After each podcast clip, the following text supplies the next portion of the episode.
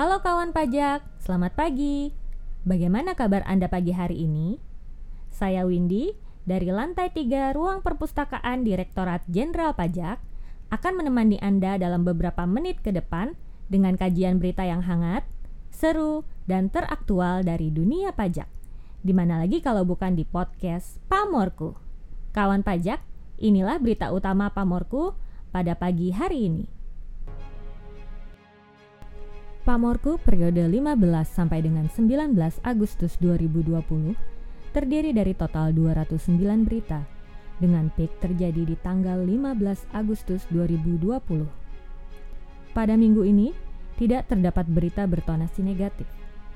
Top 3 narasumber adalah Bapak Presiden Joko Widodo, Ibu Menteri Keuangan Sri Mulyani Indrawati, dan Bapak Iwan Soekardi, Head of Tax RSM Indonesia. Bahasan utama pada periode ini adalah 1. Pemerintah yang menganggarkan 365,5 triliun rupiah untuk pemulihan ekonomi nasional atau PEN akibat COVID-19. 2. Pemerintah yang terus melakukan berbagai upaya perluasan basis pajak serta perbaikan tata kelola dan administrasi perpajakan dalam rangka meningkatkan dan menggali sumber-sumber penerimaan yang potensial. 3 pemerintah yang menargetkan penerimaan pajak sebesar 1.268,5 triliun rupiah. 4. Presiden yang mengharapkan Omnibus Law RUU perpajakan mampu mendorong peningkatan investasi dan daya saing nasional. 5. DJP yang kembali melakukan lelang barang sitaan. Dan 6. Menteri Keuangan yang akan lebih mengandalkan peningkatan pungutan PPN untuk menopang target penerimaan pajak tahun depan. Pemerintah melalui Kementerian Keuangan telah menyiapkan anggaran sebesar 20,4 triliun rupiah untuk melanjutkan insentif perpajakan dalam program pemulihan ekonomi nasional atau PEN tahun 2021. Anggaran tersebut akan dibagi ke dalam beberapa sektor, yaitu insentif pajak ditanggung pemerintah, pembebasan pajak penghasilan pasal 22 impor, dan pendahuluan restitusi pajak pertambahan nilai atau PPN. Sedangkan insentif diskon angsuran PPh pasal 25 tidak termasuk dalam anggaran tersebut. DJP tengah menyusun strategi untuk memperbaiki penerimaan pajak di semester 2 tahun 2020. Di antaranya dengan memperluas basis pajak serta meningkatkan kepatuhan dan melaksanakan program reformasi. DJP berkomitmen akan meningkatkan kepatuhan wajib pajak dengan memperbaiki kualitas pelayanan yang berbasis informasi dan teknologi yang berfokus pada penguatan digital services serta meningkatkan edukasi pajak kepada masyarakat. Pemerintah memutuskan untuk mematok target penerimaan pajak di akhir tahun 2021 sebesar 1.268,5 triliun atau 5,8 persen year on year dibandingkan dengan target penerimaan tahun 2020 sebesar 1.198,8 triliun rupiah. Hal ini tertuang dalam Rancangan Anggaran Pendapatan dan Belanja Negara atau RAPBN tahun 2021. Pemerintah melalui Kementerian Keuangan menyatakan akan memberikan insentif pajak melalui Omnibus Law perpajakan. Oleh sebab itu, Menteri Keuangan berharap RUU Omnibus Law perpajakan segera disahkan menjadi undang-undang. DJP kembali melelang mobil hasil sitaan dari wajib pajak pada Agustus 2020 tercatat terdapat tiga unit mobil baru yang akan dilelang oleh DJP, menyusul beberapa unit mobil yang sudah dilelang sebelumnya. Proses lelang tersebut dilakukan pada laman lelang resmi milik Direktorat Kekayaan Negara atau DJKN, yakni lelang.go.id. Pemerintah mematok target penerimaan PPN tahun 2021 sebesar 546,1 triliun rupiah atau tumbuh 7,8 persen dari proyeksi akhir tahun 2020 sejumlah 507,5 triliun rupiah. Sektor ini akan menjadi andalan penerimaan pemerintah karena bersumber langsung dari konsumsi barang dan jasa yang dikonsumsi oleh masyarakat. Baik kawan pajak, pada pagi hari ini telah hadir bersama kami Bapak Endang Unandar selaku Kepala Seksi Hubungan Eksternal Subdirektorat Hubungan Masyarakat Perpajakan. Selamat pagi Pak Endang. Pagi Mbak Windy. Ya baik, sehat ya Pak ya? Alhamdulillah sehat selalu. Oke, langsung aja nih Pak, kita ya. masuk ke perbincangan kita pada pagi hari ini. Topiknya masih tentang uh, pemulihan ekonomi nasional atau yang disingkat dengan PEN. Nah, saya ini ingin bertanya Pak, uh, sebenarnya apa latar belakang dari kebijakan PEN ini? Jadi asal muasalnya seperti apa? Ya. Ya, makasih Mbak Windy ini pertanyaannya bagus sekali Mbak Windy ya. Jadi yang pertama yang perlu kita ketahui bahwa saat ini hmm, negara kita ini sedang apa ya sedang terkena pandemi COVID-19 ya. ya. Semua saya yakin teman-teman semua pendengar pada mengetahui ini gitu loh.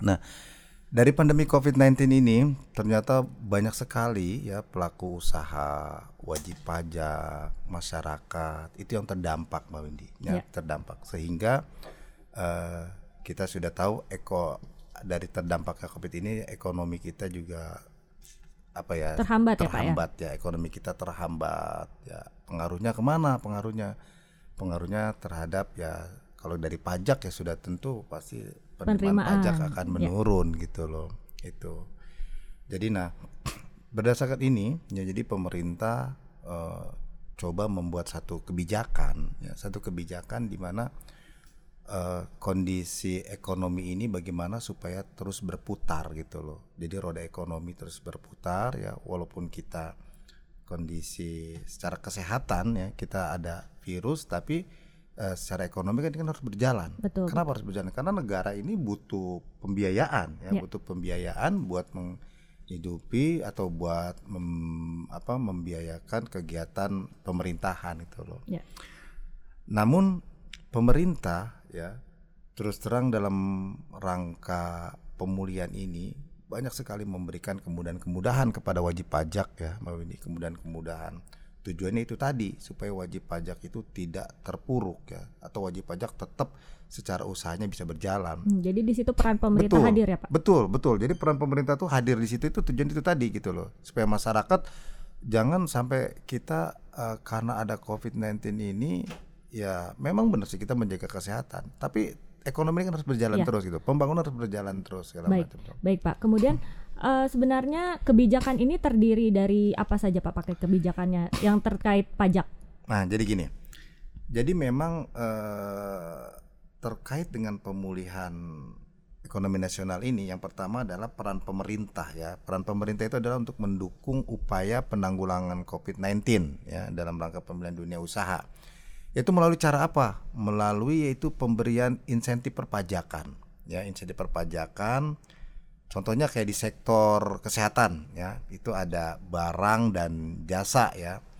Apa sih yang diberikan terhadap sektor kesehatan barang dan jasa itu tadi pemberian fasilitas PPN dan PPH ya pertama. Kemudian yang kedua eh, pemerintah juga eh, memberikan insentif perpajakan di sektor usaha yang terdampak ya. Dalam ini seperti UMKM misalnya ya Pak ya. Eh, salah satunya itu UMKM. Di sini ada berupa penurunan tarif PPh badan ya penurunan hmm. tarif PPh badan, terus pembebasan PPh pasal 22 impor, diskon angsuran PPh pasal 25 ya yang baru saja tuh kemarin tuh dirilis ya di PMK 1110 ya. Kemudian restitusi PPN dipercepat ya.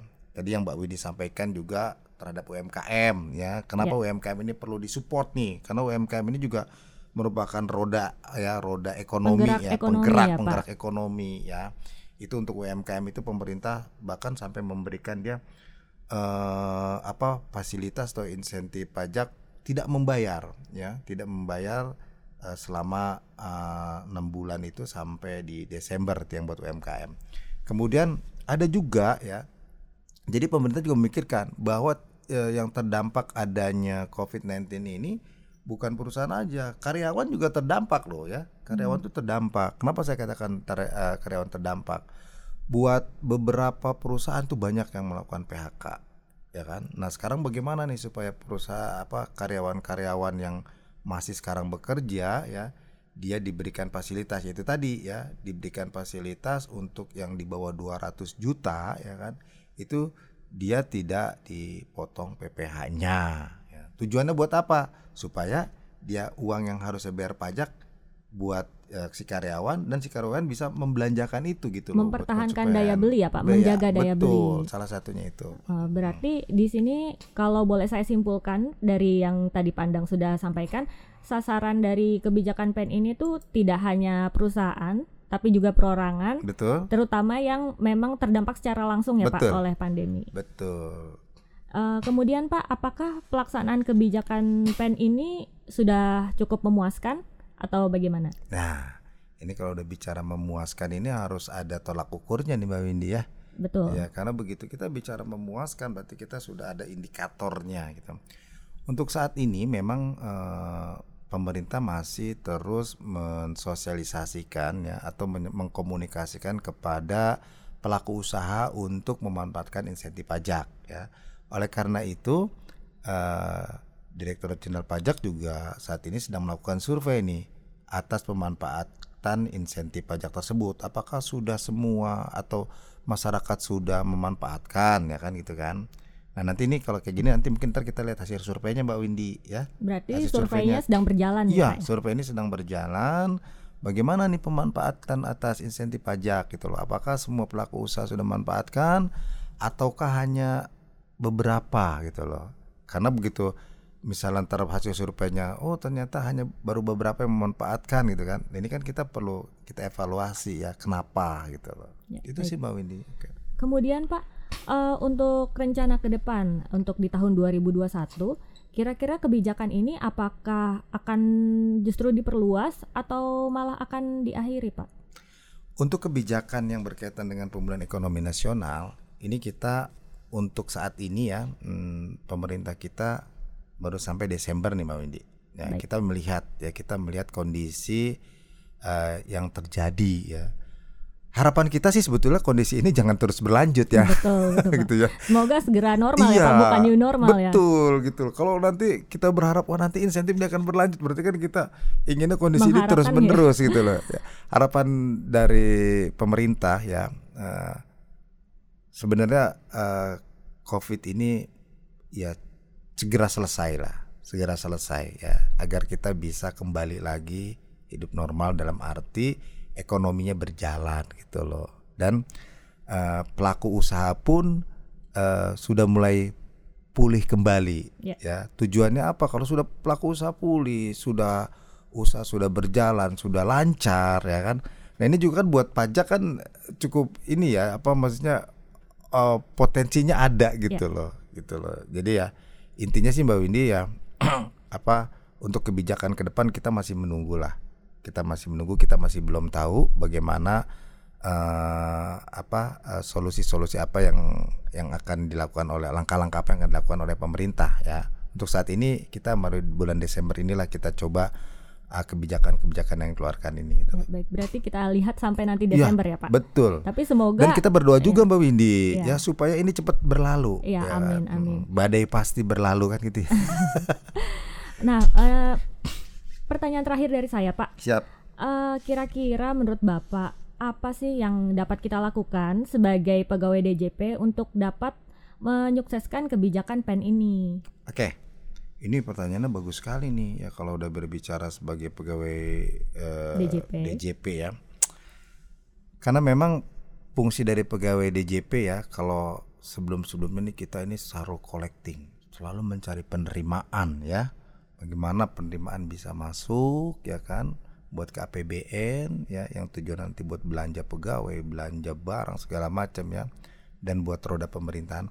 Tapi buat kali ini berkaitan dengan PEN kita sebagai pegawai Direktorat Jenderal Pajak yang pertama mungkin kita uh, mempunyai apa uh, kewajiban ya untuk menyampaikan program-program pemerintah ini kepada masyarakat ya khususnya kepada pelaku usaha bahwa pemerintah dalam rangka mendukung upaya penanggulangan Covid ini melakukan yang tadi saya sebutkan ya memberikan insentif ya. Baik dia insentif tentang PPH ya kan tentang PPN ya. Dengan harapan bahwa untuk pelaku usaha yang memang benar-benar terdampak ini bisa mem- memanfaatkan itu gitu loh.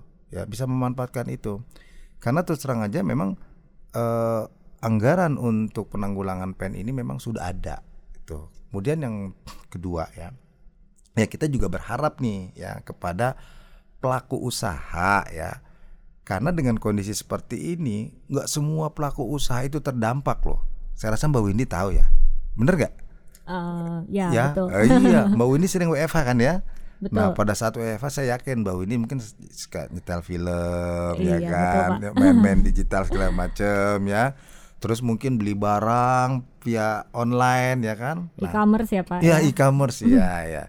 Nah jadi maksud eh, harapan kami yaitu dengan dengan pelaku usaha yang memang pada kondisi ini berjalan bahkan berkembang ya kita juga berharap ada eh, apa ya kesadarannya buat membantu pemerintah ya untuk membayarkan pajaknya ya. Kalau memang itu terhutang pajak ya. Harapannya karena uang yang dari pelaku usaha yang dibayarkan itu Mbak Windy itu akan dilakukan untuk pemulihan pemulihan ekonomi nasional gitu loh. Jadi kayak semacam ada subsidi silang nih. Di satu sisi ada pelaku usaha yang terdampak ya kan? Tapi di satu sisi ada pelaku usaha yang memang dengan kondisi seperti ini justru Lebih booming ya. booming gitu loh. Nah itulah yang mungkin kita harus memberikan eh, semacam apa ya mungkin eh, sosialisasi ya agar eh, pelaku usaha masyarakat masyarakat kita sama-sama nih bergotong royong ya membangun bangsa kita ini yang sedang mengalami ya apa ya pandemi COVID-19 ini. Ya, Saya karena rasa ini itu. musibah bersama ya Pak. Betul, ya? betul. Musibah internasional. betul, betul. Ya, baik Pak. Eh, terima kasih Pak Endang atas jawabannya, atas perbincangan kita pada pagi hari ini. Baik kawan pajak, itu tadi perbincangan kita dengan narasumber dari Subdirektorat Hubungan Masyarakat Perpajakan, Pak Nang Unandar. Sekali lagi terima kasih Pak. Siap, sama-sama Mbak Nah, Windy. perbincangan tadi sekaligus menutup jumpa kita pada pagi hari ini. Saya Windy beserta kru yang bertugas pamit undur diri. Sampai jumpa di podcast Pamorku berikutnya.